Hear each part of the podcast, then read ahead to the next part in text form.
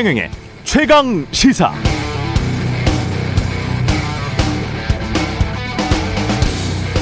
네.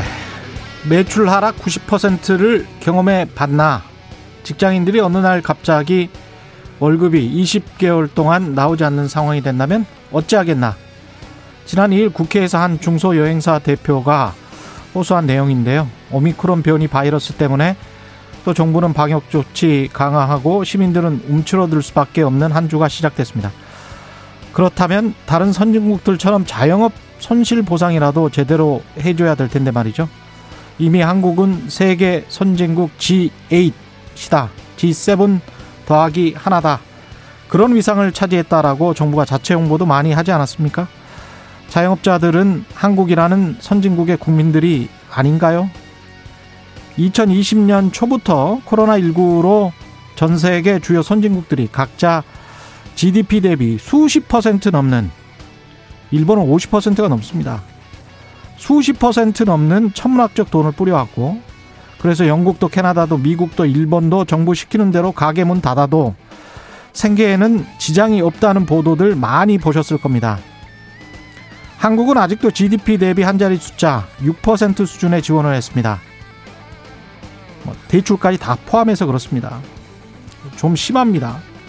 이건 다 나중에 사회적 비용으로 반드시 돌아옵니다. 중소기업, 자영업자들 파산하면 고용이 줄고 고용 줄면 소득 줄고 소득 줄면 소비 줄고 소비 줄면 경기는 침체됩니다. 우리는 모두 이어져 있습니다.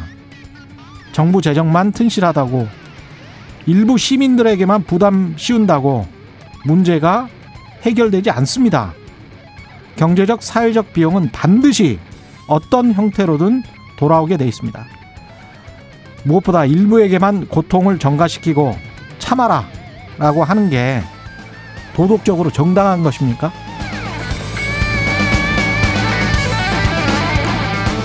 네, 안녕하십니까. 12월 6일 세상에 이익이 되는 방송 최경련의 최강시사 출발합니다. 저는 KBS 최경련 기자고요. 최경련의 최강시사 유튜브에 검색하시면 실시간 방송 보실 수 있습니다. 문자 차변은 짧은 문자 50원, 기본자 100원이 드는 샵9730 무료인 콩 어플 또는 유튜브에 의견 보내주시기 바랍니다.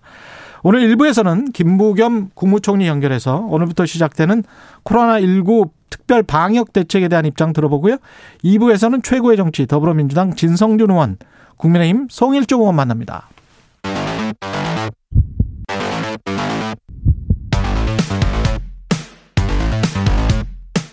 오늘 아침 가장 뜨거운 뉴스 뉴스 unboxing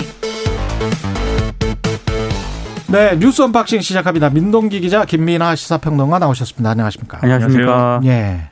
오미크론 변이가 확산이 되고 있습니다. 지역 사회로. 5일 현재 누적 감염자가 12명이고요.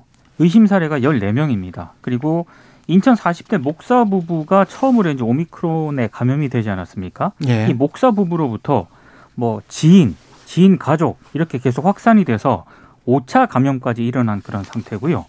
특히 이 목사 부부의 이동을 도운 30대 남성이 있는데 예. 이 남성의 아내 장모가 인천의 한 교회를 방문을 했거든요. 음. 여기서도 추가 확진자가 나오고 있는 그런 상황입니다. 그래서 조금 우려가 되고 있고 또 하나는 이 인천 외 다른 지역으로도 확산이 될 가능성도 배제할 수 없는 상황이라는 건데요. 이게 왜 그러냐면 오미크론 감염 의심 사례로 분류된 서울시 확진자 3명이 있는데 예. 이게 외국인 유학생이거든요. 어. 근데 이 외국인 유학생이 아까 그 인천의 40대 목사 부부 있지 않습니까? 예. 이 목사 부부가 소속된 대형 교회 교인인 것으로 지금 파악이 됐습니다. 그리고 이 유학생 가운데 한 명은 지난달 29일부터 지난 1일 대면 수업을 듣고 도서관까지 이용을 했다라고 하고요.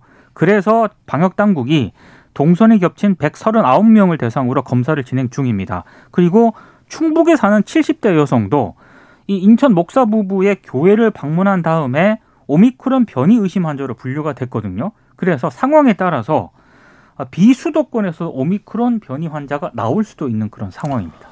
그러니까 이 교회에서 이제 외국인 대상 이제 행사나 이런 것들이 진행이 돼서 거기에 사람들이 많이 모였고 거기에 이제 확진된 분들이 이제 참여를 했기 때문에 이게 또 하나의 감염의 고리가 되는 거 아니냐 이런 이제 어, 분석도 있는데 왜냐하면 이제 외국인인 게 문제가 아니고 외국인들이 지금 접종률이 낮기 때문에 그렇죠. 미접종자들이 다수 포함되어 있기 때문에 이게 전형적인 지금 어떤 그 확산이 이루어지는 어떤 고리들이 보여 보이는 이런 사실 그런 순차적으로 가는 거거든요. 그래서 처음에 외국에서 오신 분들이 이렇게 확진이 됐고 그 확진의 고리가 미접종자를 구성하는 여러 이제 어떤 어 부- 어, 여러 그룹으로부터 다시 이제 퍼져나가는 그래서 지역의 교차 감염으로 이어지는 이런 전형적인 사례가 또 보이는 것이기 때문에 서울에 이제 뭐 오미크론 감염자가 나타나는 것은 뭐 시간 문제인 거죠.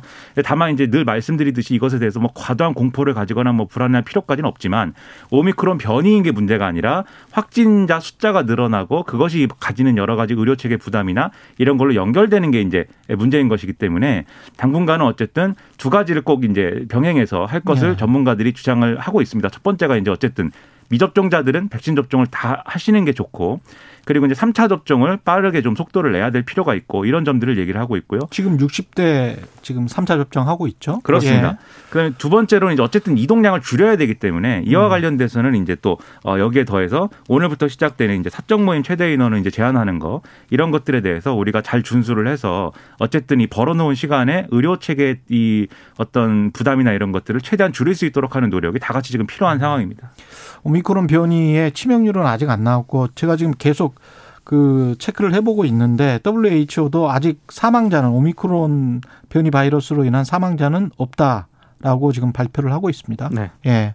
그래서 상황을 봐야 될 것 같고요. 만약에 정말 신의 축복처럼 그 전염률은 굉장히 강하고 치명률이 독감 정도 수준으로 약하다라는 게 판명이 되면 굉장히 반가운 일입니다. 그거는. 그러면 예. 이제 코로나19의 어떤 종식의 가능성이 이제 보이는 예, 거고요. 그렇죠. 근데 그게 오미- 아니라 예. 만약에 예. 동일한 수준의 치명률이다. 음, 음. 그러면 심각해지는. 상당히 심각해져. 어려운 국면이 다시 찾아오는 거죠. 델타는 지금 감염력은 기존의 바이러스보다 훨씬 더 강했고 치명률도 또 높았단 말이죠. 네. 거의 그대로였습니다. 네. 예, 국민의힘 선대위 출발했습니다. 예. 오늘 선대위가 우여곡절 끝에 공식 출범을 합니다. 일단 윤석열 후보가 지난달 5일 선출이 됐었는데 한 달 만에 출범을 하게 되는 거고요. 김종인 전 비대위원장이 총괄선대위원장직을 수락을 했습니다. 그래서 선대위에는 김, 이른바 김종인계 이준석 대표 추천 인사가 합류를 하면서 아무래도 윤석열 후보 일본 측근들의 이선 후퇴가 불가피한 그런 상황인데요. 어제 뭐 윤석열 후보하고 김정인 전 위원장이 서울 여의도 중앙 당사에서 만나가지고 이런저런 많은 얘기를 나눴고 그게 또 언론에 많이 보도가 됐습니다. 아, 특히 이제 일부 추가 인선을 했거든요 선대위에서 임태희 전 대통령 비서실장이 총괄 상황본부장에 내정이 됐습니다. 그리고 지난 그 서울시장 보궐선거에서 오세훈 후보 지지 연설을 했던 노재승 씨 그리고 박주선 전 국회 부의장이 공동선대위원장으로 내정이 됐고요. 김성태 전 의원이 사퇴하면서 공석이 됐던 직능 총괄 본부장 있지 않습니까? 예. 여기에는 김상훈, 이미자 의원이 맡게 됐습니다. 예. 대변인에는 뭐 이준석 대표와 좀 이준석 대표 라인으로 분류가 되고 있는 황규환 당 상근 부대변인이 내정이 됐는데요. 금태섭 전 의원도 합류가 확실시 되고 있다라고 김종인 전 위원장이 직접 밝혔고 오늘 보도를 보니까 뭐 김근식 경남대 교수라든가 윤희석 전 윤석열 경선 캠프 공보특보 정태근 전 의원 등도 선대위에 합류할 것이다 이런 보도가 나오고 있습니다. 이게 선대위가 이중구조 비슷하게 이제 짜여지는 것 같아요. 기존에 이제 윤석열 후보 중심으로 이제 짜여졌던 김병준 상임 선대위원장이 포함되어 있는 기존 선대위 조직은 거의 유지를 하고 그 대신에 김종인 전 비대위원장, 지금 김종인 총괄 선대위원장이 직속으로 꾸려 꾸리는 일종의 별동대 성격의 근데 이 별동대가 중심인 그러한 이제 총괄 상황 본부를 꾸리는 것으로 지금 보이는데 여기에 이제 실무적인 책임을 이제 임태희 전 실장이 맡는 것 같고 그래서 여기에 지금 포함된 인사들이 실질적으로는 김종인 이 위원장의 구상을 관철하는 이런 역할을 맡게 될 것이다 이렇게 보이는데요.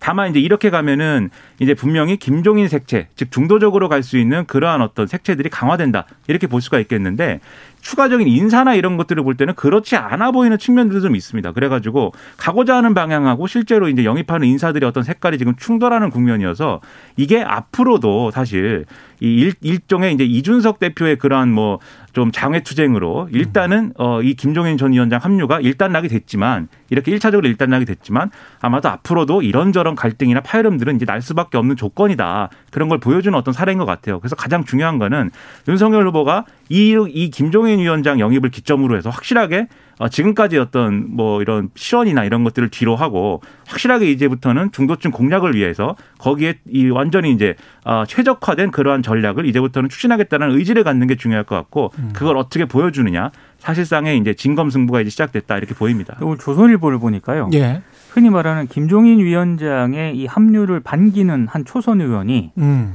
조선일보 기자가 인터뷰를 했는데 윤석열 후보의 변화가 이게 근본적인 변화인지 음. 아니면 지지율 떨어지니까 급한 불 뿌기 뿌리 이게 끄기 위한 변화인지는 좀 봐야 된다. 음. 요런 입장을 내놨고 또 윤석열 캠프에서는 너무 그 후보가 이준석 대표에게 끌려다니고 있다 이런 불만도 나오고 있거든요. 예. 그러니까 이 조선일보가 이 내용을 딱 적실한 걸로 봤을 때 음. 갈등은 언제든지 다시 발생할 수도 있다. 이런 부분이 좀 있는 제가 것볼 같습니다. 때는 그 말 그 말 하신 분은 차- 오히려 이준석 대표한테 고마워해야 됩니다. 이준석 대표가 사실 자기의 정치적인 그런 부담을 안고 그걸 어쨌든 장외투쟁을 한 건데 그 결과로 어쨌든 전화위복이 된 거잖아요. 김종인 그렇죠. 전 위원장까지 그럼요. 다 데리고 올 수 있었기 국민의힘 때문에. 입장에서는 아주 잘 된 겁니다. 지금 그 이준석. 대표가 큰일 예. 한 거예요, 사실. 예. 윤석열 후보 캠프 내에서는 여전히 좀 불만이 좀 있는 것 같아요.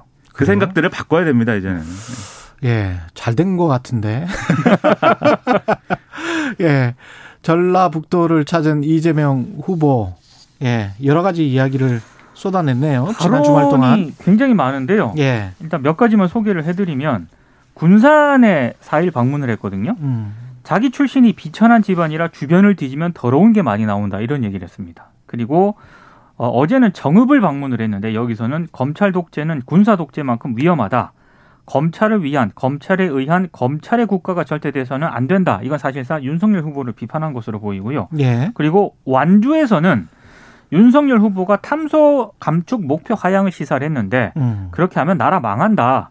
쇄국 정책하는 대원군이 떠올랐다 이렇게 얘기를 했고요. 그리고 유튜브 라이브 방송에도 참여를 했거든요. 예, 여기서는 5급 행정고시를 없애지 말아달라는 질문이 나왔는데 이 질문에 대해서 사법시험도 일부 부활했으면 좋겠다라고 답을 했습니다. 그리고 사법시험도 부활했으면 좋겠다. 그렇습니다. 그리고 로스쿨이 저 부자들 중산층 이상만 간다, 뭐 이런 인식이 있나 보네요. 그런 예, 비판적인 질문에 대한 답인 것 같고요. 음. 언론들의 가장 많은 주목을 받은 건 그 존경하는 박근혜 대통령이라고 얘기한 그 부분, 음. 그 부분이 언론들의 주목을 굉장히 많이 받았습니다.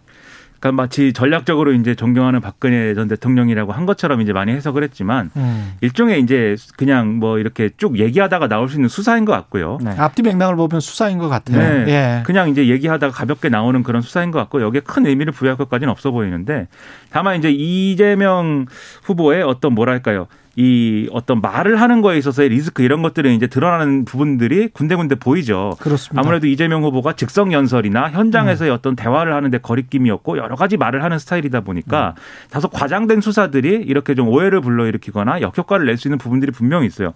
제가 볼 때 대표적으로 이제 비천한 출신이다 이렇게 얘기한 대목이 그게 이제 뭘 얘기하는지는 우리가 이해할 수 있죠. 어떤 얘기를 하려고 했는지는 이해할 수 있겠는데 그게 예를 들어서 이제 뭐 이재명 이 조선시대도 아니고 이재명 후보 출신이 뭐 비천하다 뭐 이렇게 얘기할 수 있는 것도 아니고요. 단지 이제 가난했고 그다음에 뭐 이 주류 기득권이 아니었다라고 얘기할 수 있는 것이지 음. 뭐 비천한 거는 아닌 거고 그리고 또 이재명 후보가 이 얘기를 한 맥락은 어쨌든 가난하게 살았지만 어쨌든 그 가난함으로 인해서 생긴 여러 가지 어려움들이 있었고 그걸 뚫고 어쨌든 그럼에도 불구하고 청렴 결백하게 살려고 노력을 해왔고 그게 얘기 여기까지 온 동력이다 이 얘기인데 최근에 불거진 이제 논란들 있지 않습니까? 예를 예. 들면 뭐 조카를 변호 이 그 살인을 한 조카 조카를 뭐 변호? 변호를 했다든지 뭐 이런 논란들을 직접적으로 설명해 줄 수 있는 이런 논리도 아니거든요. 그러니까 음. 이미지 전략인데 이- 이런 이제 좀 발언에 있어서는 제가 볼 때는 과한 표현들이 나와가지고 오히려 그 발언의 어떤 어, 취지나 이런 것들을 훼손할 수 있는 데다가 오히려 이제 물타기라던가 논점 의리기로 보일 수 있는 측면이 분명히 있기 때문에 음. 이런 발언들에 대해서는 제대로 잘 설명하는 게 중요하다 맥락을 그게 음. 중요하다고 생각을 하고요.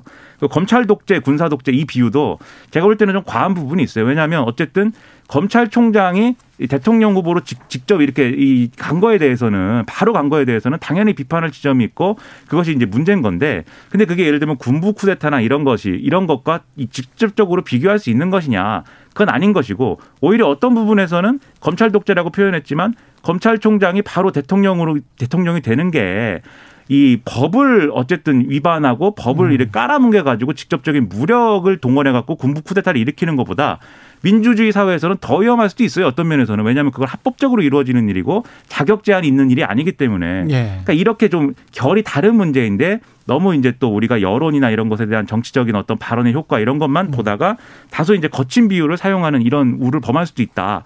이런 발언들을 보면 저는 이제 그런 우려가 좀 들었습니다. 김민아 평론가는 나처럼 설명을 해라. 나처럼. 아니, 나처럼 이야기를 해야 되지 않겠느냐 뭐 이런 이야기인 거예요. 지금. 그것은 저의 생각이고요. 또 제 생각이 또 어떻게 다 맞겠습니까? 다만 예. 제 깜냥에서는 그런 예. 생각이 들었다 이런 얘기입니다. 알겠습니다. 심상정 의원과 안철수 후보 회동을 했고 김동연 김동연 후보와도 공조 이야기가 나오고 있는데 김동연 후보는 아직까지는 좀 그러니까 심상정 예, 미지근하고요. 안철수 예. 후보가 오늘 이제 국회에서 회동을 하기로 회동을 되어 하고 오늘 네, 하고 예. 하기로 되어 있는데 의견을 조율 중이는 것 같고요. 음. 다만 단일화 논의에 대해서는 두 분 다 이제 선을 긋고 있고 예. 다만 그 이른바 그 고발 사주 의혹하고 대장동 의혹 있지 않습니까? 이거에 대해서 뭐 쌍특검을 뭐 공조를 하는 방안이라든가 음. 최근에 안철수 후보가 연금 개혁을 제안을 했거든요. 이 부분에 있어서 뭐 공조할 수 있다 이런 전망이 좀 나오고 있습니다. 그런데 말씀하신 것처럼 김동연 후보 같은 경우에는 아직 이 부분에 대해서는 정확한 입장 같은 건 없고요. 다만 안철수 후보도 연금 개혁을 공약했군요. 그렇습니다. 김동연 후보도 비슷한 이야기를 했는데. 그렇죠. 예. 심상정 후보 같은 경우에는 김동연 후보와 조만간 만남을 추진하겠다 이런 입장인 것으로 지금 전해지고 있습니다. 음. 약간 방점이라든가 이런 거는 안철수 심상정 후보 양자 간에 약간 차이는 있어 보여. 안철수 후보가 이제 지금 말씀하신 쌍특검 이런 것에 좀 더 이제 힘을 싣고 있는 모양새라고 하면 심상정 후보는 정치개혁 논의 그래서 그렇죠. 위성 정당을 만들어 가지고 선거법 개정을 무력화시킨 거 이런 것을 재발을 방지해야 된다. 이런 점에 이제 좀 무게를 싣고 있지만 어쨌든 둘이 뭐 두 후보가 합의할 수 없는 범위의 얘기는 아닌 것 같고요. 다만 좀 특이한 일이랄까요. 두 후보는 어쨌든 간에 기성 정치인에 해- 해당하는 사람들이지 않습니까? 그렇죠. 그런데 오히려 기성 정치에 대해서 더 센 여러 발언들을 하고 있는 건 사실 김동연 전 부총리예요. 다 뒤집어 엎자고 얘기하고 있잖아요. 네. 제3지대의 위력이라는 건 사실 이런 가장 강한 어떤 이런 기성 정치에 대한 어떤 선 긋기 이런 데서 나오는 거거든요. 네. 그런 효과를 이 세 후보가 어쨌든지 간에 만들어낼 수 있을 것이냐 상당히 관건이라고 저는 생각을 합니다. 여기까지 해야 되겠습니다. 네, 뉴스 unboxing 민동기 기자 김민하 시사평론가였습니다. 고맙습니다. 고맙습니다. KBS 라디오 최경영의 최강 시사 듣고 계신 지금 시각은 7시 37분입니다. 오늘 하루 이슈의 중심. 당신의 아침을 책임지는 직격 인터뷰. 여러분은 지금 KBS 일라디오 최경영의 최강 시사와 함께하고 계십니다. 네, 오늘부터 4주간 사적 모임 인원이 수도권에서는 6명, 비수도권에서는 8명으로 제한되고 방역 패스 적용 시설도 대폭 확대됩니다. 거리두기가 다시 강화되고 있는데요. 특히 정부는 접종 효과가 시간이 갈수록 떨어진다는 분석에 따라서 추가 접종의 속도를 낸다는 방침입니다. 자세한 내용 김부겸 국무총리 직접 연결돼 있습니다. 안녕하세요. 네, 안녕하십니까. 예, 고생 많으십니다. 네, 예, 예. 그, 저, 근데 이제 거리두기 조치나 뭐 이런 것들 때문에 사실은 이제 국민들도 좀 굉장히 힘들어는 하고 있습니다. 특히 신규 확진자 수가 5천 명을. 넘어서고 그래서 네네. 좀 걱정은 되는데요. 어떻게 보십니까, 지금? 뭐, 예, 그래도 지금 요, 요 고비, 특히 오미크론이라는 새로운 변이를 막아내면서 예. 국민들에게 이제 아까 그 백신 효과가 좀 떨어지는 분들한테 음. 어, 빨리 추가 접종을 서둘러서 어, 국민들을 보호해야 되는 그런 절박한 과제가 있고요. 특히 예. 이제 그동안은 조금 어, 청소년청에 대해서는 어, 이렇게 권고 수준이었는데 음. 조금 그거보다는 좀 어, 더 강한 호소를 해야 될 것 같습니다. 예. 어, 왜- 왜냐하면 결국 이제 코로나라는 게 결국은 아, 한번 저 경험을 해서 지나가거나 예. 혹은 백신 효과로 어, 어느 정도 면역을 하기 전에는 결국은 어, 아직까지 접종하지 않은 사람들을 상대로 이게 어, 바이러스가 창궐을 하는 거거든요. 예. 그러면 아니 지금 청소년 말씀하셔서 청소년 같은 경우에 12세 이상부터 18세 미만이잖아요. 그 예, 예, 연령층 17세까지. 예, 예, 예. 예, 예, 예. 그 예. 연령층에 관해서는 내년 2월부터 지금 방역 패스 대상으로 알고 있는데요. 네, 그렇습니다. 예. 그러면 그, 그동안에 그 연령대 아이들이 다 맞을 수 있나요? 2차 접종까지? 지금 저희들 뭐 다른 그저 예를 들면 백신 백신이 준비된 양이라든가 예. 혹은 의료기관의 준비나 이런 건 충분합니다. 음. 다만 이제 아직도 학부모들 사이에서는 예. 아이들한테 꼭 맞춰야 하느냐라는 그런 여러 가지 그렇죠. 어, 예, 이제 불신이 있는 것 같습니다. 그러나 예. 해외 여러 가지 사례들 저희들이 분석을 해보니까 음. 각 나라마다 청소년한테 백신을 접종시키는 것이 그나마 어, 이 어려움을 극복하는데 큰 도움이 된다라는 그런 결론을 내려서 다른 나라도 그렇게 다 하고 있거든요. 아. 다만 이제 어, 우리 아이들 경우에 12월 하면 14일인가요? 예. 아마 중간고사를 저 저 저 기말고사를 치르게 되는 것 같습니다. 예. 기말고사 이후부터 바로 어, 어느 어느 의료기관에서라도 예. 접종이 가능하도록 그렇게 준비를 하고 있습니다. 근데 이제 부모님들은 음. 걱정하시는 게 10대 같은 경우에 이제 사망자가 안 나왔고 예. 그런 상황에서 이제 뭐 걸려서 무증상이거나 그럴 경우에 전염을 시킨다는 건데 네네. 에, 뭐 너무 개인주의적이고 그런 이기적인 생각일 수도 있겠습니다만은 아무래도 그 백신을 맞아서 그 혹시 모르는 부작용과 사망에 이른 10대가 없는데 이거를 꼭 맞아야 되나 그런 생각이 있을 것 같아요. 있을 수밖에 그래서 없을 뭐, 것 같아요. 예, 이런저런 예. 아마 또뭐 잘못된 뉴스들도 전파가 되고 그런 것 같습니다. 그러나 예. 지난번에 우리가 예, 금년 수험생들 어, 수능 수험생들을 상대로 했을 때 어, 사실은 아주 중대한 어, 어떤 저 후유증이라는 거는 거의 안 나타났거든요. 아, 한한 두 학생한테 있어서 어 조금 어려움이 나타났는데 그 중에 한 분은 아마 한 80일 정도 가까이 지나서 예. 어 말하자면 사망에 이르렀는데 그그 학생은 아, 급성 백혈병이라는 또 다른 병이 있었던 거고요. 음. 나머지는 단 한 분도 어 뭐 예를 들면 어, 큰 어, 어려움을 당하지는 않았습니다. 아. 그래서 어, 학생들 사실은 어, 어떤 그 어떤 후유증이라든가 이런 부분에 대해서는 너무 걱정 안 하셔도 될 것 같고요. 예. 다만 이제 학생들끼리가 아직까지 어, 접종을 하거나 이렇게 하지 않으면 말하자면 바이러스가 이렇게 이렇게 쭉 전파될 수 있는 하나의 매개고리가 되는 거죠. 그렇죠. 이, 그렇죠. 이 학생들이 다시 이제 돌아가서 각 가정에 다시 아, 음. 이렇게 전파가 되고 이렇게 되면 이게 끊임없이 계속 악순환의 고리 속에 청소년들이 놓이게 되지 않느냐. 그걸 이제 우리가 막아내자는 거거든요. 그러 그렇겠습니다. 뭐 예. 네네. 할아버지 할머니한테 손자가 그렇습니다. 만약에 유행을 시켜버리면 그것도. 참 안 좋은 일이니까요. 예. 그것도 이제 본인도 모르는 사이에. 그렇 본인도 문제는. 모르는 사이에. 본인은 예, 본인은 별 없- 없으면서 그런 겨- 결과를 가져오니까 예. 이거는 막아내야 되지 않겠냐 예. 그런 생각입니다. 예, 예. 지금 오미크론 국내 확산 상황은 어떻게 보십니까? 예, 지금 오늘 영시 기준으로 24분 정도가 아, 판정이 되었습니다. 예. 그런데 지금 현재 그 지난번에 왜 나이지리아에서 입국한 어, 두 부부 어, 예. 뭐 그분들 중심으로 다 연결고리가 지금 파악은 돼요. 음. 그래서 아직까지 어, 기타 어, 해외에서 입국자들로 또 어, 광범한 전파가 일어나가 이런 것 같지는 않은데 그래도 저희들이 뭐 철저한 역학 조사를 해서 가능한 한 이게 더 확산되는 걸 막아야 됩니다. 왜냐하면 아직까지 그 어떤 정도의 효과가 있는지 이게 위력이 어느 정도인지는 밝혀지지 않았지만 그렇죠. 아, 어, 그렇지만 그럼에도 불구하고 이게 어, 전파 속도는 매우 빠르다라는 거는 어, 각 나라마다 전부 다 어, 겨- 경고를 하고 있습니다. 예. 그래서 우리도 하여튼 이걸 차단하기 위해서 최선을 다하고 있습니다. 그 오미크론 같은 경우에 지금 아직 안 알려졌지만 말씀하신 대로 그럼에도 불구하고 이 돌파 감염도 쉽게 된다고 하면 백신 무용 백신이 필요한가 뭐 이렇게 생각하시는 분들도 이- 있거든요.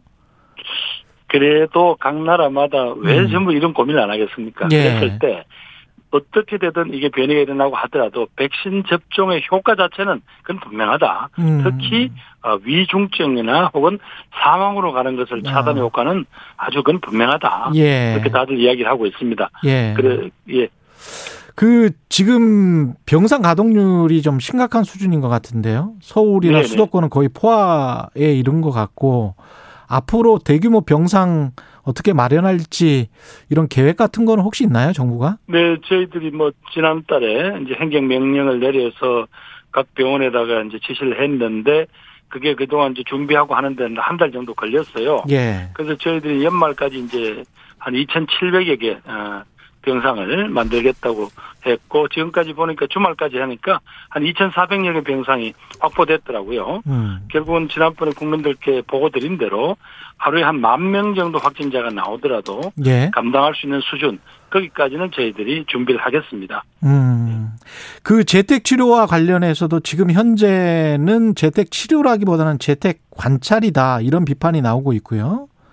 관련해서 1인 가구가 지금 한 40% 정도 되는데 1인 가구 같은 경우는 재택 치료를 하다가 혹시 좀 안 좋아지면 어떻게 해야 되나 이런 걱정도 있- 있단 말이죠. 어, 예, 그래서 이- 저희들이 예. 그분들을 그냥 이렇게 어, 재택 치료라고 해서 집에 내팽개쳐 두는 게 아닙니다. 예. 어, 이저 의료기관하고 일대일로 서로 간의 연계를 통해서 하루에 세 차례 계속 어, 이렇게 체크를 하거든요. 예. 산소 포화도는 어떤지 무슨 다른 증상은 없는지 그리고 그 상황을 계속 의사 선생님이 누군가 계속 모니터를 합니다. 그러다 음. 조금이라도 이상을 하면 반드시 저희들이 어 외래 진료라든가 어, 또 응급 조치를 할 수 있도록 그렇게 하고 있습니다. 그리고 예. 아까 1인 가구 등 여러 가지 어려움을 어, 있는 분들 대비해서 생활지원금을 추가 지급하는 등뭐 음. 이런 방법을 지금 어, 저희들이 준비하고 있습니다. 예.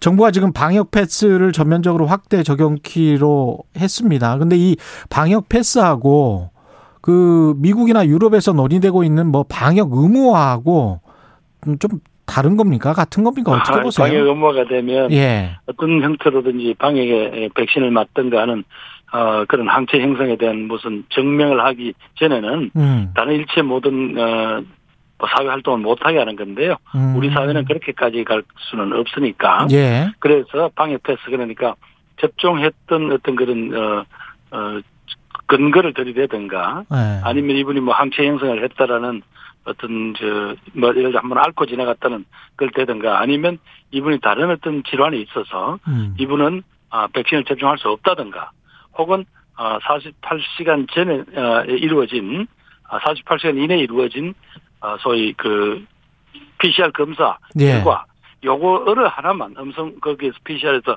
음성 확인 등 어느 하나라도 이제 준비를 하면 되니까요. 음. 사실 저희들은 어떤 국민들이 가지고 가지고 계실 그런 여러 가지 불편함을 가능한 최소화하되 음. 그러나 방역이라는 거는 우리 모두가 국민들이 함께 동참하지 않으면 이게 의미가 없거든요. 예. 예, 그래서 이렇게 하는 거니까 국민 여러분들께서 이 상황을 이해해 주시고 음. 어, 여기 모두 다 함께 더 동참해 주시기를 호소드립니다. 그 방역 의무화를 하는 다른 나라들 같은 경우 독일 같은 경우에는 아예 백신을 마- 맞지 않은 사람들 같은 경우는 출입을 외출을 제한을 한다고 하더라고요. 그 예, 그렇죠. 아예 활동 자체를 사회 활동 자체를 사실상 못하게 하는 못하게 하는. 거죠. 예, 예, 우리는 이제 그렇게까지는 할 수 없으니까 아. 예, 이렇게 하는 겁니다. 예, 예. 우리는 뭐 식당 갔을 때 뭐 2차 접종을 했느냐 그 정도에서 6명 수도권 6명, 8명 그 사이를 지키게 하는 그 정도기 때문에 방역 의무화 정도는 아니다.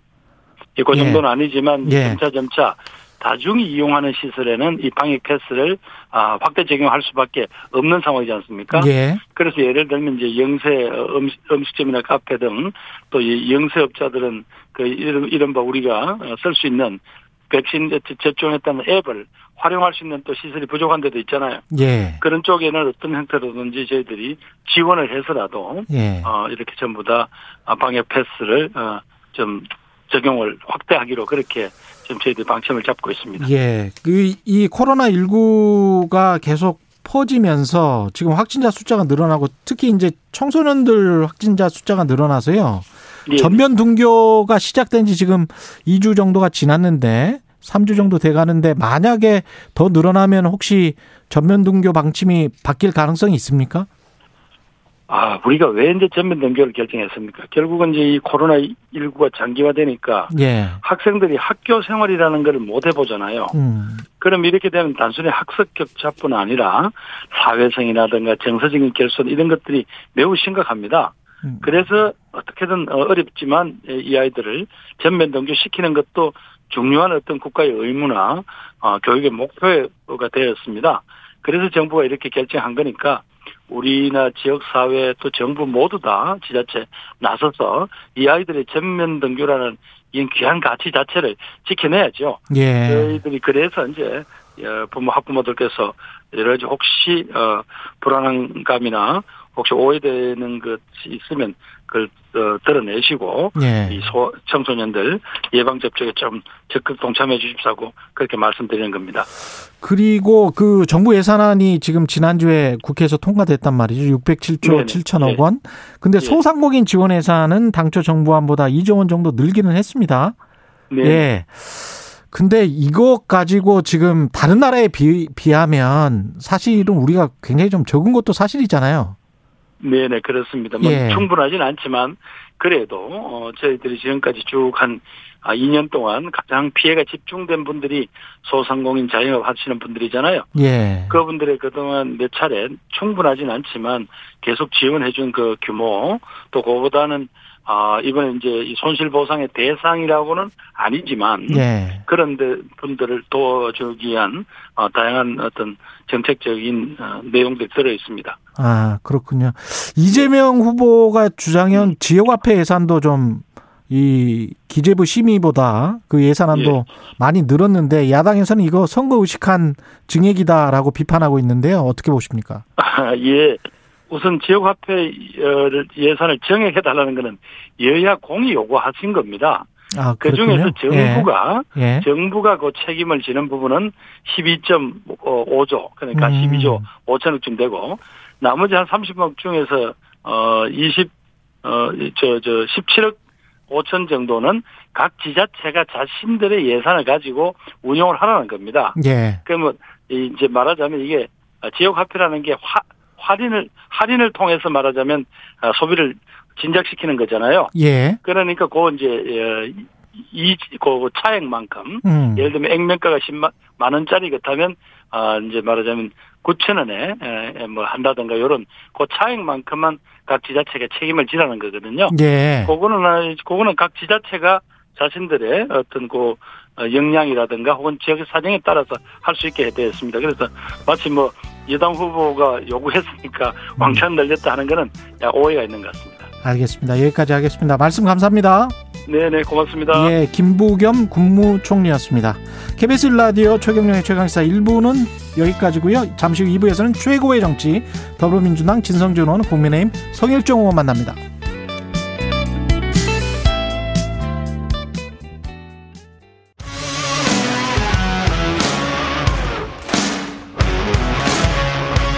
오늘 하루 이슈의 중심 최경영의 최강 시사.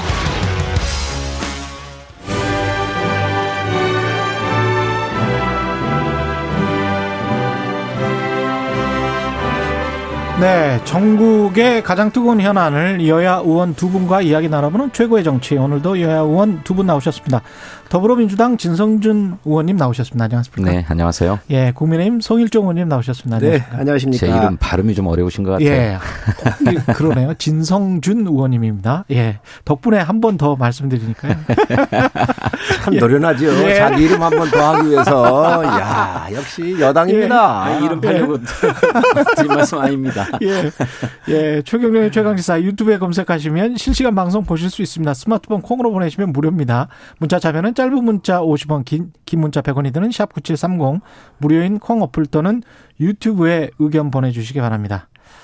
예, 지난 주말에 극적으로 약주도 많이 하셨던 것 같은데 윤석열 후보와 이준석 당 대표, 김종인 위원장까지 선대에 합류해서 국민의힘 입- 입장에서는 이제 굉장히 좋은 모습이 됐습니다. 예. 정치라는 게 뭐 여든 야든 예. 늘 충돌하다 또 어, 화해하고 또 분열됐다가 합치고 오는 과정이 반복이 되지요. 예. 그건 뭐 여든 야든 정치의 속성이긴 하니까 왜냐하면 자기들의 의견을 어, 서로들 아, 안 맞을 때 표출을 하고 또 그걸 절충을 시도하는 과정이니까요.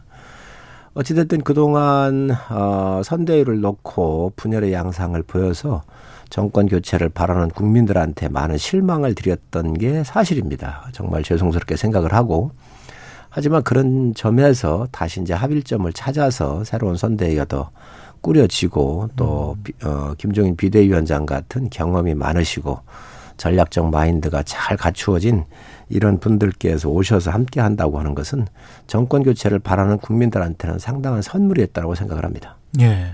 여당에서는 일회용 반창고 선대위다. 네. 일회용 반창고 선대위면은 뭐 하루 이틀 지나면은 반창고가 잘 떼지는데요. 예. 예, 뭐 시간이 얼마나 걸릴 것이냐 하는 것이 문제였지만 결국 봉합됐을 거라고는 봅니다. 예. 어, 그런데 그런 갈등의 원인이 제대로 다 해소됐는가 하는 것은 잘 모르겠어요. 이를테면 김종인 위원장이 초기에 총괄 선대위원장으로 합류하는 것을 거부한 것은 선대위 구성과 관련해서 강력한 이견이 있었기 때문에 예. 그 문제의 인사가 정리되지 않으면 합류하지 않을 것 같은 모양새였는데 음. 그런 인사 조치 없이 합류를 한거 어, 아닙니까? 예. 또 이준석 대표도 본인을 모욕하고 모함하는 이른바 윤핵관, 예. 어, 윤석열 핵심 관계자. 예. 뭐그 문제에 대한 인사 조치들을 요구했는데 그 인사 조치가 있었다라고 하는 얘기는 제가 못 들었어요. 음. 어, 물론 어, 같은 정당 내에서 선거를 함께 하는 분들이기 때문에 언젠가는 뭐 화합하고 봉합할 것이다라고 생각했습니다만 그런 그간의 갈등의 핵심적 원인이었던 것이 제대로 치유되지 않은 채 일단 수습한 거라고 한다면 언제든 그런 문제가 다시 불거져 나올 수 있는 게 아닌가. 음. 이제 그런 점에서 우리 이제 선대위 대변인의 표현이긴 합니다만 반창고 선대위다 뭐 이런 표현을 쓴 것 같습니다. 예. 김종인 전 위원장이 총괄 선대위원장을 맡게 되면 사실은 김종인 상임 김병준 상임 선대위원장의 역할이 좀 줄어들면서 원톱 체제가 되는 거죠. 어떤 역할을 하게 됩니까, 김종인 위원장은? 어, 총괄을 다 하실 거고요. 예. 어, 뭐, 김병준, 음, 위원장하고 뭐 특별한 갈등이 있거나 그런 거는 아닐 겁니다. 아. 또, 제가 김종인 비대위원장을 비대위원으로 모셔보니까 예. 상대 이야기를 다 들으세요. 예. 그리고 그 상대 이야기가 논리적으로 굉장한 객관성이 있거나 받아들일 거라고 한다면 절대로 버리시는 분이 아니십니다. 음. 그건 제가 아주 장담을 할 수 있어요. 제가 당시 모실 때 굉장히 쓴소리도 많이 드리고 이랬거든요. 예. 근데 그걸 다 듣고 계시고 음. 언젠가 그걸 또 이렇게 실현을 해 주세요. 저는 비대위원으로 모실 때 음. 그런 얘기를 많이 드렸었기 때문에 굉장히 불편해 죄송합니다. 예. 불편해 하실 줄 알았는데 그런 것들을 다 녹이시더라는 거죠. 그래서 음. 김병준 위원장께서도 여러 가지 전략적 마인드가 있으시고 음. 또 국정 운영에 직접 참여하셨던 분이시기 때문에 앞으로 이 선대위를 이끌어가면서 주시는 말씀을 다 전 들으실 거다. 음. 그렇지만 그에 그런 과정에서 필요하다고 판단하는 것들은 다 취사 선택을 해서 과감하게 채용하실 거라고 저는 보고 있습니다. 홍준표 대표가 그 청년 플랫폼에서 청문 홍답인가 하는 코너에 에, 선대위에 대해서 이렇게 평가했더라고요. 에, 선대위의 이중 구조는 바람직하지 않다. 아, 이중 구조. 예. 에, 그러면서 선대위가 슬림하게 에, 꾸려져 가지고 의사 결정이 신속하게 이루어질 수 있도록 하고 집행도 어, 민첩하게 이루어질 수 있도록 해야 되는데 예. 에, 너무 크지 않느냐. 그리고 음. 더구나 그게 에, 이중 구조로 꾸려져 있는 게 아니냐는 지적을 했는데 저희 민주당도 똑같은 문제를 안고 있었습니다. 예, 경선 직후에 당의 통합과 단결을 위해서 이른바 메머드 선대위, 용광로 선대위를 크게 꾸렸습니다만 그러다 보니까 선대위의 기동성이 떨어져서 슬림화하고 당 쇄신 또 선대위 혁신 작업을 하지 않았습니까? 어쩌면 어 국민의힘 선대위도 지금은 이제 모든 세력들을 다 끌어모아서 통합을 하기 위해서 뭐 당 바깥에 있는 분들까지 다 영입해 가지고 선대위를 크게 꾸렸는데 에, 그런 그 기동성의 문제 또 민첩성의 문제에서 에, 바로 선대위를 좀 수술해야 되는 게 아니냐 하는 얘기가 나올 수도 있다고 보여져요. 실제로 이준석 대표도 그런 점 좀 우려하는 것 같습니다. 어, 김종인 총괄 선대위원장을 모시면서 어, 면도한 코끼리가 됐다. 뭐 이렇게 얘기를. 면도한 코끼리. 예. 예. 맘모스 매머드 선대위인데 털을 예. 밀었다 이런 뜻인 것 같아요. 예. 그러니까 나름의 기동성을 확보했다라고 얘기하시는 것 같은데 음. 이제 그런 점이 부담으로 될 수 있겠다라고 하는 점은 우려하는 것 같습니다. 근데 기존의 중진들 윤석열 후보를 지지했던 중진들 특히 아까 윤핵관 말씀을 하셨지만 여러 명일 것 같은데 그분들 입장에서는 만약에 이제 원톱으로 김종인 원톱으로 된다면 이게 대통령 후보는 윤석열인데 대선 준비는 김종인 원톱 체제라고 하면 이 불만이 나중에는 나올 수 밖에 없지 않을까요? 뭐 그런 염려하실 수 있고 질문하실 예. 수 있죠. 그러나 예. 김종인 위원장께서 하시는 일의 스타일이 음. 후보를 도와주고 또 후보를 당선시키는 역할이라고 하는 것을 정확하게 말씀을 하셨어요. 음. 제가 또 뵀잖아요. 예. 그리고 내가 무슨 욕심이 있냐. 음. 지금 국민들께서 바라는 정권 교체에 대한 이 부흥을 하기 위해서 지금 당이 혁신을 하고 또 선대위가 잘 만들어져야 된다라고는 말씀을 주셨거든요. 예. 그렇기 때문에 후보 위에 있을 것이다. 우에 있을 것이다. 그거는 정말 이 이간 아니다. 이 이간계적 개념의 이야기는 다른 예. 사람은 할수 있을지 모르지만 김종인 음, 비대위원장께서는 그 선대위원장께서는 정확하게 이걸 알고 계십니다. 음. 후보 후보의 당선을 위한 선대위라는 걸 알고 계시기 때문에 예. 그 거기에 대해서는 뭐 갈등이나 이런 것들은 염려 안 하셔도 될 것으로 아니 생각합니다. 당연히 그렇죠. 후보로는 윤석열 후보가 등록을 할 거고 결국 윤석열 후보가 선거를 하는 것일 텐데 선거 전략상으로 볼 때에도 윤석열 후보가 전면에 나서기보다는 김종인 위원장이나 이준석 대표나 뭐 김병준 위원장이나 이런 분들이 전면에 나설 가능성이 매우 크다고 생각합니다. 어, 선거가 진행되면 진행될수록 어, 후보 간 대결 구도, 인물 대결 구도가 부각될 수밖에 없는데 예. 아, 이렇게 인물 간 대결 구도로 가게 되면 불리하다라고 판단할 것 같아요. 왜냐하면 어, 윤석열 후보가 여러 가지 뭐 현안에 대한 식견이나 이런 것들을 드러내 보였을 때 매우 부족하고 아직 준비되어 있지 못하다라고 하는 것을 보여줬는데 그렇게 보면 후보가 전면에 나서서 여러 현안에 대해서 자기 견해를 얘기하기보다 아, 노련한 김종인 위원장이나 또 김병준 위원장이나 또 뭐 이준석 대표가 이렇게 톡톡 튀는 이런 기회들이 전면에 나서서 선거를 이끌어갈 가능성이 매우 크다. 그것이 이제 윤석열 후보의 표로 연결돼야 될 텐데 음. 어떻게 할 것인가 하는 것이 이제 국민의힘의 숙제일 거다 이렇게 생각합니다. 선거라고 하는 것은 후보와 후보의 대결도 있지만 예. 또 당과 당의 대결도 있습니다. 음. 왜냐하면 집권 세력이 당이 뒷받침해 주는 거거든요. 그렇죠. 대통령을 뽑아 놓으면 그 대통령을 뒷받침해 주는 것은 집권 여당입니다. 그렇기 때문에 두 가지 기능이 써야지요. 예. 저는 후보와 후보에서 절대로 저희 후보가 결함이 없지 않습니까? 지금 민주당의 후보는 너무도 결함이 많아요. 뭐 국민들께 다 알고 있지 않습니까? 수사를 여러 건 받고 있지 않습니까? 그 수사가 저 우리 그 후보의 개인적 수사인가요? 그렇지 않거든요. 그래서 예. 이 절대로 뭐 정책 비전 가지고 얘기를 하는데 저희가 절대로 정책 비전에 밀리지를 않습니다. 네, 한번 보겠습니다. 그래서 어, 후보에도 절대적인 경쟁력을 저는 가지고 있다고 보여지고 또 당대 당의 대결에 있어서는 이- 있어서는 음. 그걸 한번 해보시자고요. 우리 뭐 대단한 전략가이신 김종인 비대위원장도 계시고 김병준 위원 어저. 위원장도 계시고 하기 때문에 결코 저는 그런 면에서 네. 불리하다고 생각하지는 않습니다. 그래서 예. 집권 세력과 세력의 당과 음. 당과 또 인물 후보 간에 한번 경쟁을 국민들한테 아주 멋지게 펼쳐 보이기를 제안합니다. 그런데 윤석열 후보가 토론회에는 나오지 않고 있어요.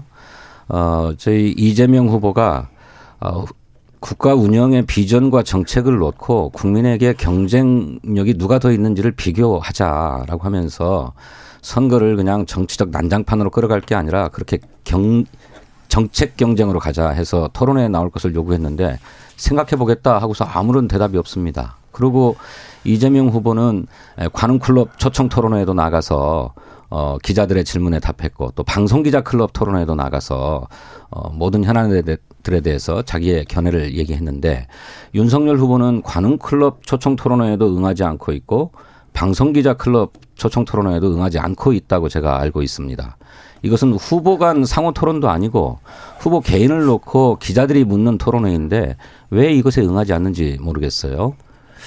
어, 제가 두 가지만 말씀드리겠습니다. 진 의원님 말씀하셨는데 과연 이재명 후보가 진심이 뭐고 그리고 국민들한테 정제된 개념으로 다가오는 후보인가에 대해서는 우리가 고민을 해봐야 한다고 생각을 합니다. 저는 정말 카멜레온 같은 후보다.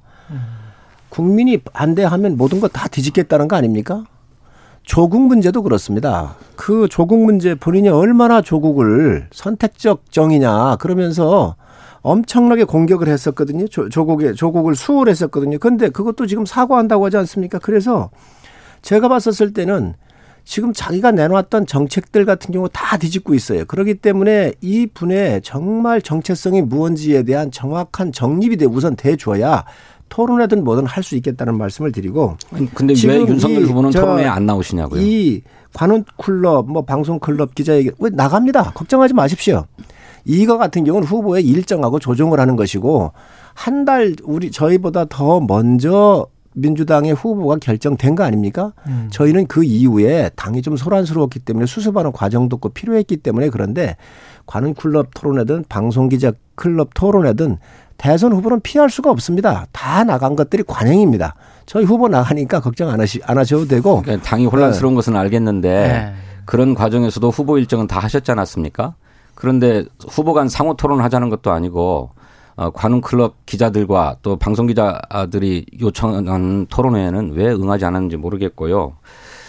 의원님도 정치하시니까 제 아무리 좋은 정책이 있다 하더라도 그게 국민의 동의가 이루어지지 않으면 추진하기 어려운 것 아닙니까? 그거는 뭐 정치의 ABC죠. 이재명 후보가 국민이 반대하면 추진하지 않겠다라고 하는 말씀은 아예 처음부터 덮어버리겠다는 얘기가 아니고 어, 자신의 그런 소신들을 국민께 설득하고 동의를 구하는 과정을 거치되 그렇게 해서 동의가 이루어지면 힘있게 추진해 갈 것이지만 아무리 설득하려고 노력해도 국민들이 그걸 납득하지 않고 수용하지 않으면 추진할 수 없다, 추진하지 않겠다라고 하는 정책적 유연성과 실용주의를 천명한 것입니다. 그리고 이것은 뭐 별난 것도 아니고 정치의 상식입니다. 그렇지 않습니까? 그걸 가지고 카멜레온 후보라고 얘기하는 거는 그냥 비판을 위한 비판이죠. 아닙니다. 저는 그거에 대해서는 우리 진 의원님하고 틀립니다. 재난지원금 주자고 얘기를 다 했었거든요. 이거 취소를 했습니다. 기본소득 같은 경우 한다 그러면서 다 공약해놨던 거예요. 이거 여론 수렴한다 그러면서 추진할 겁니다. 자 여론 수렴한다 그러면서 여기서 다 저 저 공청회까지 다 열고 어마어마하게 네. 뭐 떠들었던 거 아닙니까? 그런데 네. 이 기본소득에 대해서 국토 보유세 같은 경우를 걷어 가지고 하겠다 그러는데 여기서 약 50조 정도 걷겠다 그랬거든요. 이거 국민이 반대하면 다 안 한다 그러면서 다 취소를 했어요. 국가의 지도자는 정말 신중해야 합니다. 공약 하나 하나가 공약을 자 그러면 자 그러면 자, 그, 자 거예요. 그러면 국토 보유세를 취소를 했으면 기본소득 어떻게 줄 겁니까? 그러니까 취소한 자, 게 아니라고요. 그러니 기본소득도 취소를 해야 돼요. 재원이 없어졌지 않습니까? 이러한 후보가 과연 국민들한테 신뢰할 수 있을까요? 오히려 공, 공약을 안 내놓는 게 맞지요. 그럼. 그렇기 때문에 지금 현재 이재명 지사가 내놓는 이 이야기들이 전부 다 시시각각 그때그때 틀려요. 과연 이게 국민들을 위한 준비된 후보입니까? 전 굉장히 불안한 후보라고 보고 있습니다. 우리 의원님, 그건 의원님의 생각이고 국민의힘의 뇌피셜입니다. 어, 국토보유세를 공약을 철회한 것도 아니고 기본소득 공약을 철회한 것도 아닙니다. 할 겁니다. 어, 다만 어, 기본소득이라고 하는 것이 당초에 이재명 후보의 정책 구상은 전 국민에게 일시적으로 지급하는 거였습니다. 하지만 그렇게 하기 위해는 막대한 재정이 소요되고 그 재정을 동원하기 위한 국토보유세 징수의 문제가 발생하기 때문에 이거를 현실화하고 단계적으로 접근하겠다고 하는 것이 이재명 후보의 구상입니다. 가령 현재 아동들에게 지급하고 있는 아동수당의 대상과 폭을 확대하고 기간을 넓혀가면서 또 어, 어르신들께 드리고 있는 기초노령연금 대상을 확대하고 금액을 높여가면서 이렇게 단계적으로 기본소득 개념으로 추진해 나가다 보면 언젠가는 전 국민에게 지급되는 기본소득이 실현될 수 있겠다라고 하는 것이 이재명 후보의 구상입니다. 이 로드맵을 그리고 또 그것에 소요되는 재정을 어떻게 할 것인지 하는 문제는 이제 본격적인 선거 국면에서 제출할 거예요. 그러니 뭐 국민이 반대한다고 해서 다 철회했다, 접었다 이렇게 얘기하는 거는 국민의 힘의 머릿속으로 생각하고 공격하는 것에 불과합니다. 전 국민 재난지원금도 마찬가지입니다. 이재명 후보는 에, 코로나로 인한 자영업자들의 어려움, 경제적 어려움들을 극복하기 위해서 세 가지 제안을 했어요. 하나는 현재 손실보상법에 입각해서 행정명령에 따라서 손실을 보상받아야 될 그 자영업자들의 손실보상액의 최저 한도가 10만 원밖에 안 된다. 이건 사실상 손실 보상을 하지 말자는 얘기와 똑같기 때문에 이 상한을 높여야 된다. 이게 첫 번째. 두 번째로는 행정명령은 아니라 하더라도 사회적 거리두기 때문에 영업상의 위기가 오고 손실을 본 자영업자들도 굉장히 많은데 이분들에 대해서도 지원해야 되겠다. 이게 두 번째. 세 번째는 그러고도 어, 경제를 활성화시키기 위해서는 전 국민 재난지원금을 들여서 골목 경제에 돈이 돌아가게 만들자라고 하는 것이 세 번째였어요. 그런데 여러 가지 이유로 전 국민 재난지원금이 실현되기 어렵다면 그것은 이번에 하지 말자. 다른 우선 급한 것부터 하자. 라고 했던 것입니다. 이게 정책적 유연성이고 실용주의죠. 그런데 왜 그게 철회라고 얘기를 하십니까? 정책서 정책적 유연성이고 실용성으로 붙이는 것은 너무 터무니없는 이야기입니다. 지금 기본소득하고 아동수당 노령연금하고 어떻게 같습니까? 아동수당 노령연금은 이미 우리가 정착이 돼가지고 다 주고 있는 겁니다. 기본소득은요. 앤드류 양이 기본소득에 대한 개념을 꺼낸 거예요. 기본소득의 개념은 앞으로 4차 산업혁명 시대가 오면서 AI나 여러 가지 자동화되는 개념에 의해서 직장을 잃기 때문에 그 과연 기계가 인간을 대체할 때 그 공간에서 소득이 없기 때문에 그러한 기계가 대체하는 그 소득에 대해서 나오는 것을 이 직장이 없는 사람들한테 주자라고는 개념이에요. 완전히 틀린 거예요. 그게 기본소득의 아니, 기본 이, 개념입니다. 이 개념을 갖다가 왜 아동수당하고 연결을 시킵니까? 그래서 그렇다고 한다면 이재명 지사가 기본소득에 대한 개념도 이해를 못하는 사람인 거예요. 아니, 그렇기 때문에 있을 수가 없는 얘기입니다. 그래서 그렇게만 보니까 자, 그게 그, 교조주의라는 자, 겁니다. 아니 교조주의가 아니고 개념은 변할 수가 없는 겁니다. 개념은 그래서 아동수당의 개념이 됐든 노령연금에 대한 개념이 개념이 됐든 지금 혼돈을 해가지고 이거에 대한 개념 정리도 못하는 사람이 어떻게 나라를 이끌겠다는 거예요. 전 있을 수 없는 아니, 이야기고요. 그러니까. 분명한 것은 분명한 것은 기본 기본 소득이라고 하는 거에 대해서 국토 보유세를 통해 가지고 재원을 마련하겠다 그러면서 아주 구체적인 안까지 내놨어요. 이거를 국민이 반대하면 안 하겠다는 거 아닙니까? 이런 후보 보셨습니까? 아니 그게 구상이입니다. 그게 구상이고 경선 당시에 공약이었는데. 경선 당시에 공약이었는데 이것에 대한 이해가 충분하지 않으면 그 공약을 현실적으로 단계적으로 얼마든지 수정할 수 있습니다. 그리고 그런 로드맵을 이제 발표할 텐데 의원님 기본소득이 그런 개념으로 출발했다고 하는 건 저도 압니다. 그리고 그것을 인정합니다. 하지만 모든 국민에게 드려야 될 기본소득이 당장에 실현하기 어렵다면 우선 그런 기본소득의 개념이 우선적으로 필요로 하는 계층과 부문에 먼저 지급할 수 있습니다. 가령 아동 수당을 더 확대해서 청소년 수당으로 늘려갈 수 있고요. 청년 수당으로까지 늘려가서 그거를 청년 기본소득으로 부를 수 있다고 저는 생각합니다. 또 어르신들에게 드리는 기초노령연금도 기초노령연금으로 출발했지만 그분들의 대상을 더 확대하고 기본소득처럼 소득의 수준을 더 높여서 지급한다고 하면 노인 기본소득이라고 부를 수 있다고 생각해요. 또 농민들도 마찬가지입니다. 농 농어촌에서 일을 하시면서 농민 기본 소득이 보장되지 않아 가지고 어려움들이 많은데 이 농민들에게 기본 소득으로 우선 지급할 수 있습니다. 그러자면 별도의 재원이 없이 기존 재정의 지출을 지출 구조를 조정해서라도 지급할 수 있는 문제거든요. 그러고도 부족하다면 그래서 전 국민에게 기본소득이 확대되어야 한다면 나중에 국민적 동의를 얻어서 국토보유세도 추진할 수 있죠. 이렇게 단계적이고 현실적으로 접근하고 있는 것이 이재명 후보의 정책적 유연성입니다. 정책 잠깐만요. 정책. 제가 한 가지만 여쭤볼게요. 그 제가 계속 궁금했던 게 국민 한 사람으로서 그 정치권이 선거 전에는 항상 이렇게 이야기를 한단 말이죠.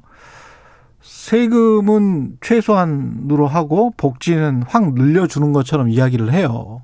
뭘 하든 간에 여야가 전부 다. 근데 이제 막상 이제 집권을 하고 나면 현실적으로는 그게 어렵잖아요. 그러면 정책 목표가 뭐 지금 현재 모든 전 세계 선진국이 빈부격차 늘어나고 자산격차 늘어나고 복지 특히 이제 소상공인 자영업 굉장히 지금 힘들어지고 우리나라는 특히 그렇고요. 그러면 이걸 방법을 어 한쪽에서는 국토보유세 지금 할까 말까 뭐 이런 이야기인 것 같고 세금을 늘리는 겁니까 줄이는 겁니까 아니면은 뭘 어떻게 하는 겁니까? 그 세금을 늘리는 거지요. 국토, 세금을 늘리는 거죠. 그러면요. 그래서 50조를 네. 국토보유세를 아니, 아니 국민의힘 같은 경우는 세금 정책이 어떻게 되는 겁니까? 나중에 윤석열 후보 같은 경우는 아니 세금 세금이라고 하는 것이 일자리가 늘어나고 기업을 활성화시키는 거 아니겠습니까? 그래서 아. 소득세라든지 법인세를 많이 걷게 해야지요. 그래서 예. 해, 해에서 이런 성장을 재원을 성장을 올려서 물론입니다. 성장과 분배에 대한 적절한 조화를 이루고 또 음. 지출 구조 조정 같은 경우를 통해서 정부가 막 쓰는 돈, 낭비하는 돈 같은 경우를 좀 줄여서 하자게 하겠다는 게 지금 지금 세금 기본적- 정책은 그대로 두고 물론 거기에 여러 가지 좀 조정할 것들이 좀 있을 일부 있습니다. 예. 그렇게 해서 쓰자고 하는 건데 지금 이재명 후보의 이야기는 국토 보유세라고 하는 걸 신설을 해서 기본소득으로 주겠다라고는 명확한 이야기를 한 거예요. 네, 한가 재원 있습니다. 방안까지 마련해 놓은 거예요. 예. 지금 와가지고 국토 보유세를 안 한다 그러면 기본소득을 취소가 돼야 되는 것이지요. 예. 그런데 지금 이 기본소득을 갖다가 아동수당이나 뭐 노인 노령연금 같은 경우 주고 있으니까 이게 기본소득이라고 우기면 안 되는 거예요. 이거는 최저 생계를 보장하기 위해서 그리고 아이들을 보육하기 위해서 국가가 줘야 되는 음. 그런 그 복지 정책의 복지의 일환입니다. 음. 기본소득이라고는 개념하고는 전혀 틀리는 이야기예요. 그렇다고 한다면 지금 이런 후보를 신뢰할 수 있는가? 음. 국민들이 신뢰할 수가 없는 겁니다. 아니 그걸 확대해 가겠다는 거라니까요. 예. 청소년과 청년으로 확대해 가고 농민으로 확대해 진- 가겠다고 진 하는 의원님. 겁니다. 음. 그렇게 해서 진 의원님. 기본 소득의 개념을 실질적으로 실현하겠다고 하는 것이 왜 비판받아야. 됩니까? 자, 진 의원님. 예. 이 확대라고 하는 이야기는 저희 당에서 이미 다 얘기했습니다. 이런 것들 합쳐가지고 기본소득으로 한번 검토해보자라고 하는 이야기는 저희 당에서 오래전에 나왔던 그런데 세금은 얘기입니다. 깎겠다고 그러시더라고요.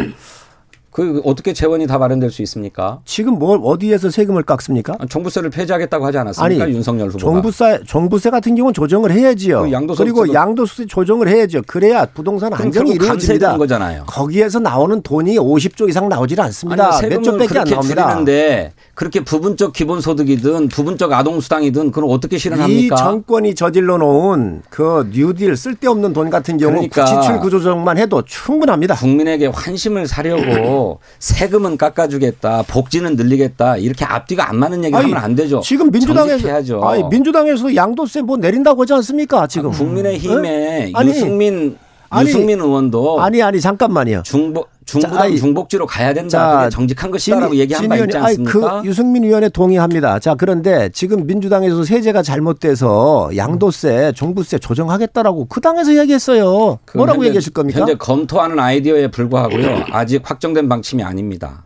예. 저는 개인적으로 그것에 반대하고 있고요. 알겠습니다. 판세 이야기 잠깐 제가 볼 때, 예. 제가 볼때 예. 이 이재명 지사의 말이 너무 오락가락해요. 오락가락한다. 어, 예. 그 정책도 그렇고 그러다가 보니까 계속 강조를 조금 제- 하셨습니다. 조금 주제가 좀 바꾸게는 하겠지만 예, 예. 이 주말에 말이지요. 아버지는 환경 미화하고 어머니는 화장실에서 10원, 20원 받는 그런 비천한 집안이다. 음. 그렇기 때문에 뒤지면 더러운 게 많이 나온다 그랬거든요. 어. 어. 떻게 대권 주자가 이런 얘기를 합니까? 환경 미화원이 잘못된 직업입니까? 음. 화장실 청소할 때 그 당신 직업이 많지 않았습니다. 그리고 화장실이 지저분했기 때문에 국가가 권장했던 거예요. 거기 가서 일하면 잘못됐습니까? 식모살이 하면 잘못됐습니까? 농사지면 잘못된 겁니까? 왜 이 집안이 비천한 겁니까? 또 하나 문제가 있는 것이 음. 이재명 지사가 20대에 변호사가 됐어요. 그 당시는 노스콜 제도도 없었기 때문에 변호사가 굉장히 귀했어요. 소득이 상당 부분 있는 상류사예요. 음. 그리고 성남시장이 됐습니다. 성남시장이 공인입니다. 성남시장이 비천합니까? 이 사, 이, 이 변호사가 됐고 시장이 돼서 시민들을 대표하는 시장의 역할을 하면서 대장송 사건만 터졌고 정자동, 백현동 터진 거예요. 의원님 쌍욕도 예. 그 당시에 한 겁니다. 시간이 그리고- 거의 다 돼가서 자, 예. 그런데 너무 일방적으로 말씀을 이런 하시니까. 것들이 비천한 걸 아니 본인이 상류사에 들어가 놓고 왜 서민파리를 합니까? 저는 진짜 있을 수 없는 이야기에 언행에 불일치가 이루어지고 있다. 서민파리 한다. 이재명 예. 후보의 집안이 예. 가난하고 어려웠고 참 모진 삶을 살았다라고 한 점을 말씀드린 것이지 음. 환경미화원이라고 하는 직업이 비천하다 또는 청소원이라고 하는 직업이 비천하다 이렇게 얘기한 바 없습니다. 그거는 국민의힘이 이재명 후보를 비판하기 위해서 교묘하게 왜곡하고 있는 거예요. 그 집안 형편이 굉장히 어렵고 집안 형제들 가운데 정신 이상자가 발생해 가지고 폐륜적 언행과 언동을 벌여서 이런 일들까지 발생한 것에 대해서 이재명 후보가 자기 집안이 내세울 게 없고 그런 상황에서 발생한 집안 가정사회 문제다라고 하는 점을 호소한 것 아닙니까? 네? 그리고 성남시장이 됐죠. 그 어려운 환경에서 필사적인 노력으로 성남시장도 되고 경기도지사도 되고 지금은 마침내 집권 여당의 대통령 후보까지 됐습니다.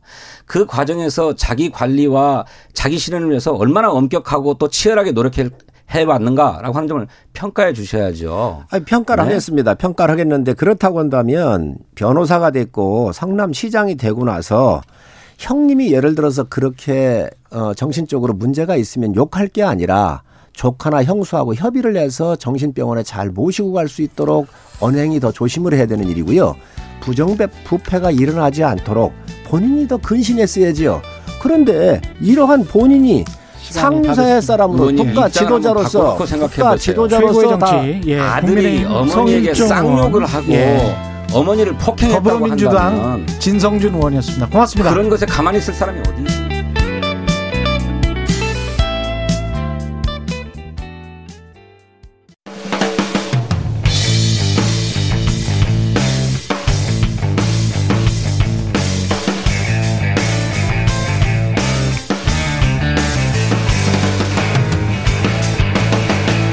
최경영의 최강 시사. 네, 더 늦기 전에 2050 탄소 중립. 이번 한 주 정부가 정한 탄소 중립 주간이 운영되는데요. 탄소 중립이 어떤 개념이고 왜 필요한 건지 한정의 환경부 장관님 직접 나오셨습니다. 안녕하세요. 네, 안녕하세요. 예. 한정혜입니다. 오늘부터 10일까지군요. 예, 일주일간 탄소 중립 주간이 운영되고 탄소 중립 주간은 뭡니까 이게? 음, 저희가 이제 지난해 이맘때, 예. 정확하게는 지난해 12월 10일인데요. 음, 어, 대한민국 탄소 중립 비전을 선언을 했습니다. 관계부처가 모두 모여서. 예. 그래서 1주년을 맞아서 탄소 중립이 갖는 의의와 그 중요성을 또 알리기도 하고 어, 탄소 중립에 모든 국민들이 참여할 수 있는 어찌 보면 기회와 방법 이런 것들도 좀 알려드리면서 어떻게 참여할 수 있어요, 국민들이?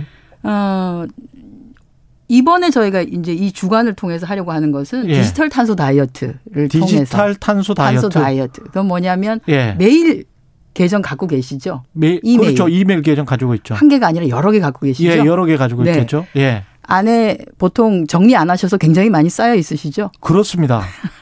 그 메일 하나가 4메가바이트 아, 4g 아. 정도, 4g 정도의 이산화탄소를 발생시킵니다. 그래서 어, 이메일 계정을 가지고 계신 분들이 사실 잊어먹고 계신 계정도 많고 4g 정도의 이산화탄소 4g 정도의 이산화탄소. 그건 뭐냐면 서버에 쌓이니까 그렇죠. 그게. 쌓이니까 그것을 관리하기 위한 전기 운영하기 위한 그렇죠. 전기, 전력이 결국 들어가는데요. 뭐 이것을 삭제를 하면 서비스 한다고 막 그걸 그렇습니다. 할 이거. 삭제하면 결국은 전력을 적게 쓰게 되기 때문에 음. 실제로는 CO2를 줄이는데 굉장히 역할을 많이 하는 것이죠. 그래서 이번 일주일 동안에는 어, 모든 국민들이 본인이 가지고 계신 이메일 계정을 한번 쭉 살펴보시고 불필요한 꼭 남겨둬야 되는 아주 의미 있는 메일이 아닌 것들은 음. 한번 삭제해 보시는 것이 어떨까. 아, 네. 그것만 해도 엄청납니다.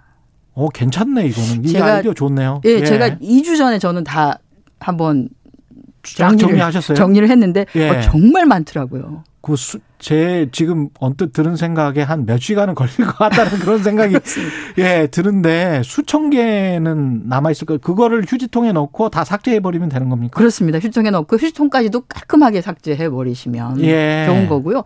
이제 이제 이렇게 한번 하시면서 음. 앞으로는 주기적으로 이걸 좀 정리를 해야 되겠다라고 하는 그렇죠. 네, 그렇죠. 그렇게 해서 한번 아. 저희가 디지털 어, 탄소 다이어트 챌린지를 오늘부터 실시합니다. 그러면 우리 네. 숨쉬는 공기가 조금 더 나아질 수 있다. 그런 생각을 가질 수 올겨울 있겠네요. 내에 나아질 수 있죠. 왜냐하면 예. 어, 어, 전기 부하를 조금 줄여주는 게 되니까 음. 그러면 화력 발전소를 조금 덜 돌려도 되는 건가? 예. 네, 되는 것이죠. 2050이라는 이 숫자도 환경론자들은 이게 정치인들이 만든 숫자하고 많이 늦었다 뭐 이렇게 이야기를 하고 있잖아요. 많이 늦었다고 보는데 그게 예. 이제 여러 가지 여건으로 보면 2050년이 그 뭐랄까요? 반드시 해야만 하는 결국 우리가 흔히 말하는 마지노선이라 그래야 될까요? 음. 그렇게 보는 것이죠. 예. 그러니까 물론 빠르면 빠를수록은 좋은 것인데 2050년을 넘어가면 안 되는 것이다라고 하는 그러니까 음. 혹시 그 대기 중에 이산화탄소 농도가 얼마나 되는지 혹시 기억 모르죠, 저는. 아 이게 그 7, 80년대에 공부를 예. 하신 분들은 예. 어, 어 0.03% 그러니까 300 ppm 100만 분율 단위로 하면 300 ppm이라고 80년대 기억하고 그걸 외웠어요? 그거는? 그 공부 아, 그 아, 저는 뭐, 아, 그걸 화학 뭐 이런 거 할 때 문제성입니다. 문제성. 예, 문과라서 죄송합니다. 아니 문과와 관계없이 이게 이제 중고등학교 때 그 예. 우리 지구 대기 중에 많은 가스 이렇게 해서 노 음. 아이네 이렇게 외웠거든요. 아, 노 아이네 이건. 뭐냐면 노 이렇게 해서 질소 그다음에 오니까 산소 그다음에 아는 아르곤, 예. 이 이산화탄소, 네 네온 이렇게 해서 노 아이네 이렇게 예. 외웠었는데 아무튼 예, 예. 그때 7, 80년대는 저희가 한 300 ppm이라고 그랬습니다. 0.03%. 예. 그런데 어 2000년대 이후 학생들은 이거를 0.04% 400 ppm이라고 와, 엄청나게 많이 늘어난 것이죠. 그렇습니다. 그러니까 예. 산업화 이전에는 사실 한 280 ppm이라고 해요. 아. 그게 어, 산업화를 하면서 결국은 우리가 석탄, 석유, 원유 채취 이런 거를 하면서부터 이산화탄소 농도가 계속 올라가기 시작해서 이게 0.03이었었는데 이게 급기야는 0.04까지 올랐는데 이게 어떤 영향이 있냐면 음, 우리가 태양으로부터 빛을 받아서 생활을 하잖아요. 예. 뭐 식물도 자라기도 하고 음. 뭐 이렇게 하는데 태양빛이 들어왔다가 다시 반사돼서 나갑니다. 그게 계속 들어오기만 하면은 막 끊임없이 뜨거워지지 않겠어요? 그렇죠. 근데 그걸 못 나가게 막는 것이 이산화탄소예요. 아, 그래서 그렇죠. 이산화탄소의 농도가 높아진다고 하는 것은 결국은 들어왔다가 나가는 에너지를 못 나가게 하기 때문에 끊임없이 지구가 뜨거워진다라고 하는 얘기인 것이고 그게 온실 효과. 그렇습니다. 예. 그래서 400 ppm이 된 400 ppm 조금 넘었는데요, 벌써. 음. 지금 현재 어 지구의 온도는 산업화 이전보다 1도씨가 올랐습니다. 1도씨가 1도씨가 올라 올라서 지금 예. 우리가 겪고 있는 이상 기후. 그렇죠. 막 어딘가에는 홍수가 막 나기도 하고 폭염이 존재하기도 하고 또는 가뭄이 나기도 하고 그렇죠. 막 한여름에 눈이 막 내리기도 하고 하는 이런 상황들이 다 북극 얼음이 녹고 있고. 그렇습니다. 예. 이상 기후인데 지금 현재 1도씨가 올라 있고 이거를 어떻게든 1.5도씨까지 한번 막아보자는 겁니다. 음. 1.5도씨까지로 막아야지만이 1도 지구가 올랐는데 0.5도만 올리자. 그렇죠. 그게 과학자들이 보기에는 2050년까지 음. 그거를 1.5도로 막아야지만이 지구가 견뎌낼 수 있지. 이것을 초과하는 순간 지구는 더 이상 돌이킬 수 없는 지구 생태계가 그렇죠. 망가진다. 돌이킬 수 없는 상태가 된다고 하는 예. 것이죠. 그래서 1.5도씨까지 막는 것을 지금도 여전히 계속 이산화탄소 농도는 올라가고 있기 때문에 이것을 2050년까지로 탄소 중립 그러니까 우리가 내뿜는 이산화탄소와 다시 흡수하는 이산화탄소를 같이 만들어서 음. 제로로 만들면 그 농도에서 계속 유지- 유지되는 거죠. 대기상으로 어, 뿜어져 나온 이산화탄소는 한 400년 정도 존재합니다. 예. 그러니까 지금 우리가 스톱한다 그래도 지금 대기상에 있는 400 ppm이 넘는 이 농도는 앞으로 한 400년 동안 계속 지속되는 거거든요. 그렇군요. 예, 그래서 이거는 예. 어, 아, 이걸 뭐 해야 되나 말아야 되나 이 개념은. 아니고요. 예. 과연 우리가 지속 가능한 지구 또는 예. 사람이 살 수 있는 지구로 만들어 놓을 것이냐 아니냐에 대한 아주 인류 생존의 문제입니다.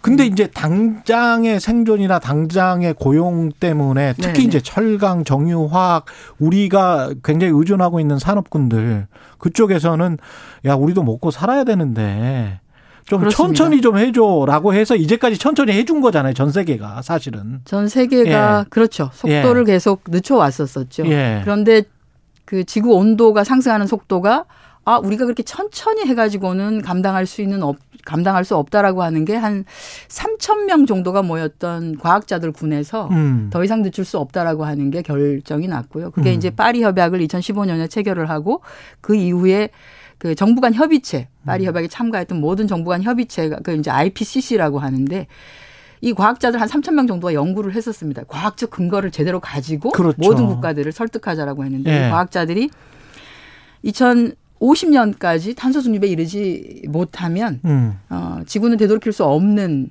음, 상태로 간다. 그렇기 때문에 해야 한다라고 하는 과학적 근거를 가지고 그걸 모든 국가에 제언을 하기에 이르렀고 예. 어, 그래서 이제 어, 이번에 있었던 캅 26에서도 예. 어떻게든 할 수 있는 데까지를 한번 해보자라고 음. 하는 차원에서 어, 결의를 하기도 하고 여러 가지 선언도 하기도 하고 이렇게 했었습니다. 기업들 같은 경우는 어떻게 대응을 합니까? 그리고 정부랑 부담이- 협조하는 것도 굉장히 중요할 것 같은데요. 그렇습니다. 근데 예. 사실 이게 뭐 녹색으로 전환 또는 탄소 중립으로 전환하는데 아무런 부담이 없다면 당장 오늘 하면 되겠죠. 그렇죠. 예, 그런데 그런 부담이 되고 그렇죠. 하기 때문에 또는 예. 기술적 역량이라든지 어 과학적인 어떤 업그레이드 이런 것들이 필요하기 때문에 우리가 음. 2050년 어, 마지노선이라고 하는 걸 잡은 것이고요. 예. 또 하나는 이 선진국들이 결국은 이렇게 하지 않으면 지구가 견뎌내지 못한다고 해서 이미 선진국들의 경우에는 녹색으로 전환을 굉장히 빨리 시작을 했었습니다. 그리고 본인들도 굉장히 많은 투자나 이런 것들을 통해서 음. 청정한 산업을 이루기 위한 그 뭐라 그럴까 시스템을 갖췄거든요. 그래서 예. 야 우리는 녹색으로 전환하기 위해서 또는 청정 산업을 하기 위해서 이렇게 투자를 했는데 음.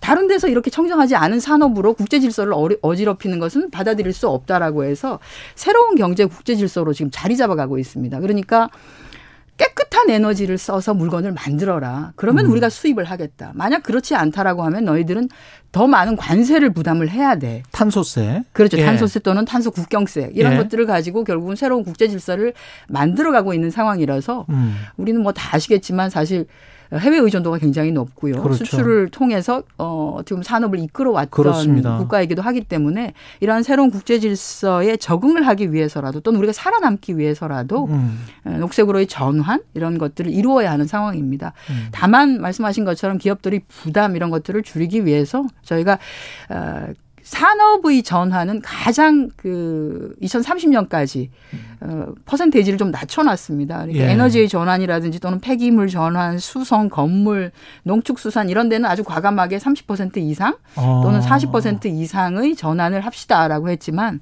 산업계는 아무래도 어, 전환을 하는데 필요한 시간적인 여유 그렇죠. 이런 것들이 필요하기 때문에 저희가 한 14.5% 정도만 예. 한번 전환을 하도록 해보자. 그리고 음. 그 14.5%라고 하는 것도 기업의 부담을 다 주지 않겠다.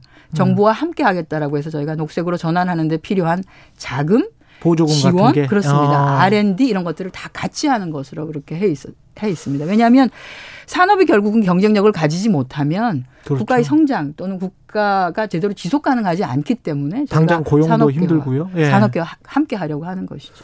그 국민들한테 가장 체감되는 거는 미세먼지일 것 같은데요. 네. 겨울철에 겨울은 그렇습니다. 예 네. 이번 정부 들어서 미세먼지가 개선됐다는 정부 발표가 있었는데 네. 사람들은 그렇게 체감은 못 하는 것 같아요. 어떻게 아, 근데 실제 보세요? 2016년에 예. 저희가 미세먼지 농도가 음. 평균 26 마이크로그램이었는데요. 예.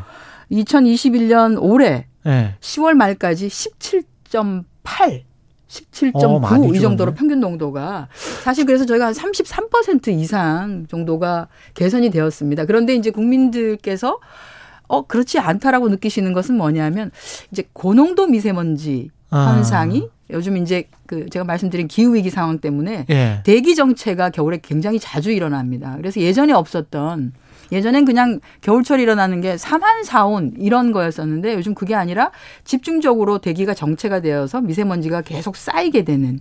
그러니까 해외 유입도 있거든요. 유입이 예. 되어 있는 데다가 이게 계속 정체되어 있는 데다가 우리 내부에서 또 발생하는 것이 음. 있으니까 고농도 미세먼지 현상이 좀 자주 일어나죠. 그래서 국민들이 느끼시기에는 어, 굉장히 어, 좀 자주 일어나는 것 같아라고 하지만 평균 음. 농도로 보면 굉장히 많이 줄었고요. 또 하나는 국민들이 미세먼지에 대해서 느끼는 민감도가 역시 많이 높아졌습니다.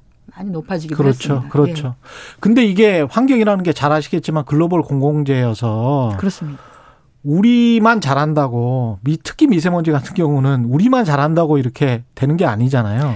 어, 중국이 네. 공장을 멈췄을 때 코로나 직후 때 지난해에 참 좋았거든요. 날씨가? 2020년에 2020년에 2020년에 그래도 농도보다는 예. 올해 농도가 훨씬 더 좋았습니다. 올해는 정상화 국제 공조를 어떻게 해야 될까요, 환경부는? 중국도 계절 관리제를 합니다. 아. 중국은 저희보다 더 강하게 하는데요. 예. 어, 10월부터 그 다음에 예. 어, 3월까지 해서 우리보다 한 다섯 달 정도를 아 그러니까 그 두 달을 더 하죠. 그래서 총 다. 예, 이렇게 하는데 예. 어, 이- 그 미세먼지 이 관리를 하기 위한 계절 관리제의 그 과정에서 올해부터는 저희가 어떻게 하냐면 그 계절 관리제 시행과 관련한 모든 시기 또는 방식 음. 이런 것을 같이 협의해 가면서 진행을 하고 있습니다. 예.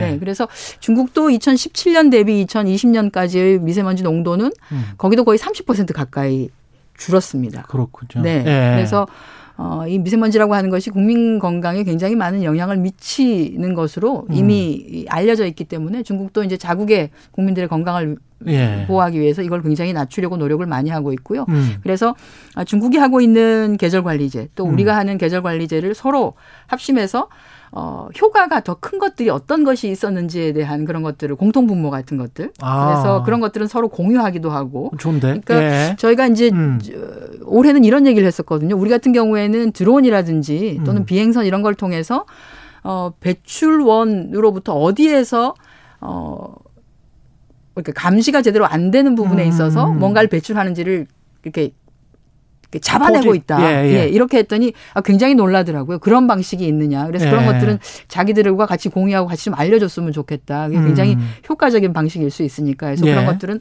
저희 같이 공유를 하는 것으로도 하고요. 마지막으로 하나는 예.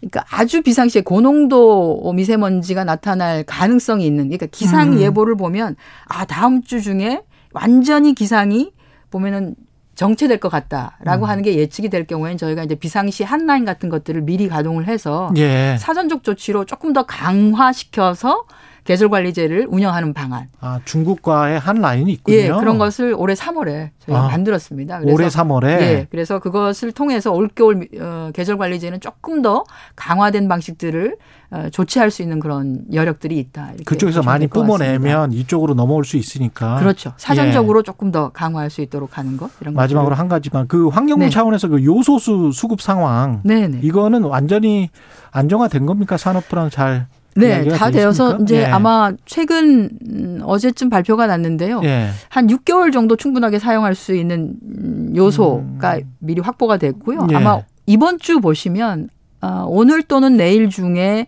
전체 한 2,300개 좀 넘는 한 2,400개 가까이 되는 거점 주유소. 예. 그 거점 주유소가 이제 저희가 주로 이제 고속도로 에 있는 음. 주유소를 주로 했었는데 그게 아니라 도심 내에 있는 음. 거점 주유소를 확보해서 한 2,400개 정도를 공개를 하게 될 것입니다. 여기 네. 가면 반드시 요소수가 있습니다라고 하는 걸 공개를 하고요. 또 하나는 요소 말고 요소수를 수입하는 그 업계가 굉장히 많습니다. 그래서 이렇게 수입된 요소수는 바로 판매가 가능하기 때문에 이런 것들을 예전에 했던 방식, 그러니까 온라인을 통해서 음. 판매하는 방식을 아마 이번 주 중에 결정을 해서 예. 국민들이 이제는 편하게 집에서 어 온라인으로도? 네. 예. 어, 뭐 이렇게 배송이 가능하게끔 하는 예. 방식이 열리게 될 겁니다. 그러면 아마 아, 충분하게 불편함이 없이. 예. 예, 사용하실 수 있게 될 것이다 이렇게 예. 봅니다. 오늘 말씀 감사하고요. 한정의 환경부 장관님이었습니다. 고맙습니다. 네, 고맙습니다. 예, KBS 1라디오 최경련의 최강시사 듣고 계신 지금 시각 8시 46분입니다.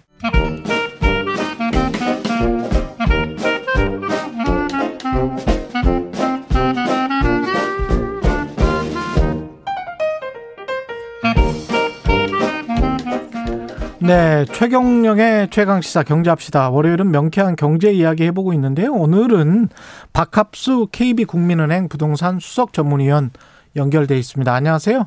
네, 안녕하십니까. 예. 그 정부의 금리 인상 소식 이후에 부동산 관련해서 가격이 어떻게 되는지 사람들이 굉장히 관심이 네. 많더라고요. 예. 예, 그- 그렇습니다. 예. 근데 최근에 부- 한국 부동산원이죠. 11월 다섯째 주 수도권 아파트 매매 수급 지수라는 게 있는데 이게 이제 100 이하면 어 아무래도 팔 사람들이 좀 많다.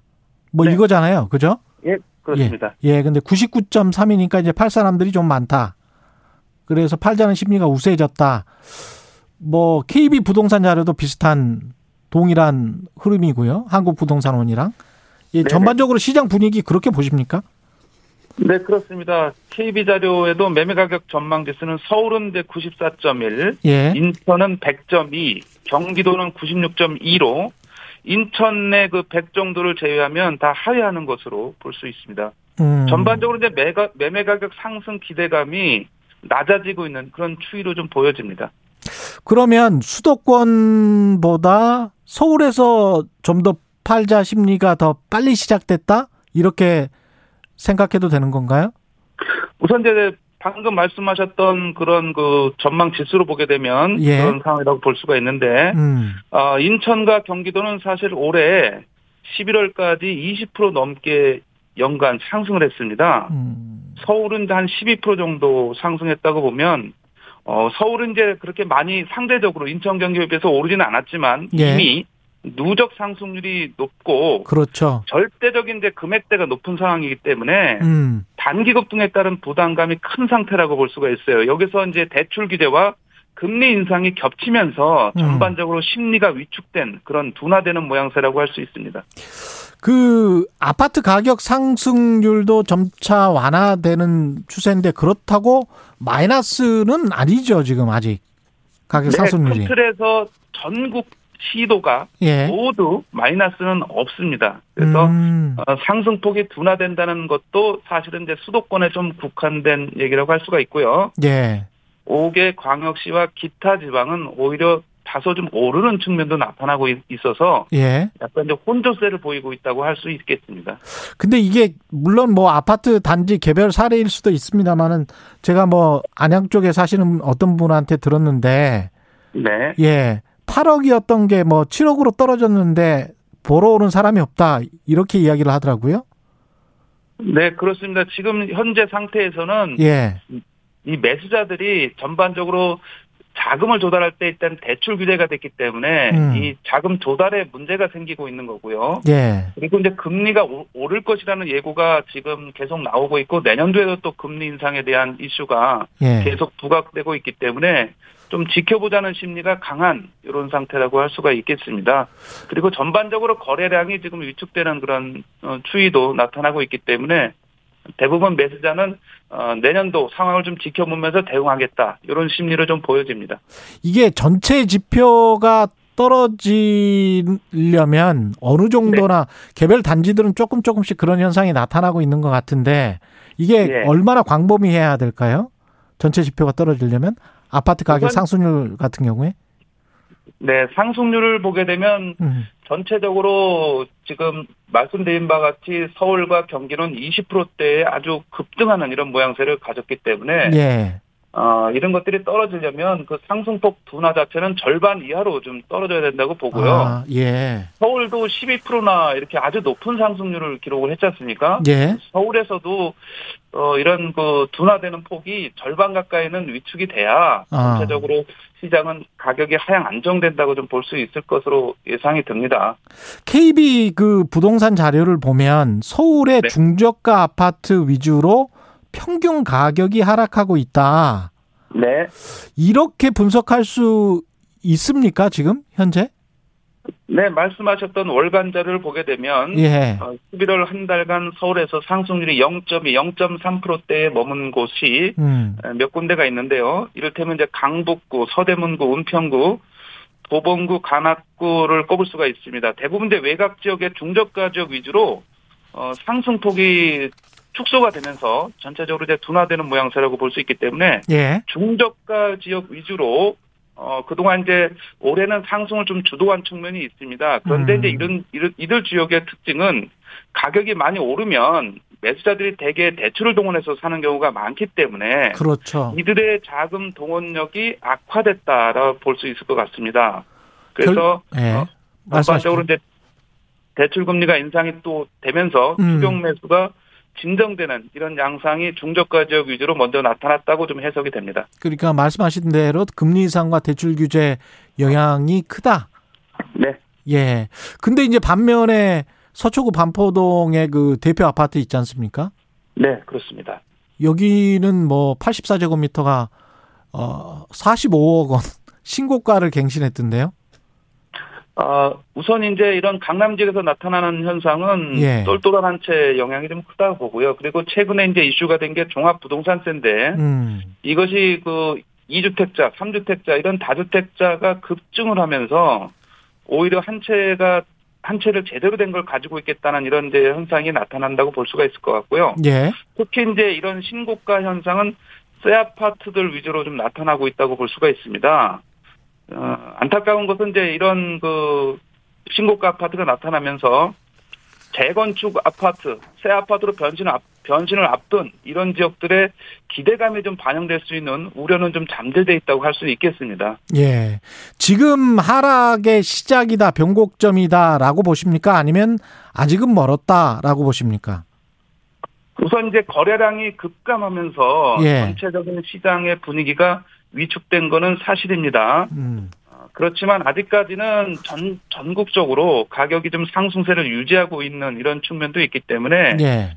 아, 우선 당장 뭐 변곡점이라고 판단되긴 좀 이르다고 보여지고요. 예. 어, 특히 이제 아파트 입주 물량이나 유동성 증가 내년도에는 이제 수도권 같은 경우는 3기 신도시 보상 자금이 대거 풀리는 이런 또 측면도 있어서 여전히 이 두 가지 공급 공급 부족이라든가 유동성 증가 같은 상승 변수는 또 유지되는 측면도 있어요. 그래서 어, 변곡점이 왔다고 단, 단언하기보다는 좀더좀 지켜봐야 되는 상황으로 보여집니다. 어떤 것들을 우리 청취자들이 봐야 될까요? 그 어떤 시그널 같은 게 있을 텐데 어떤 시그널들을 네. 봐야 될까요?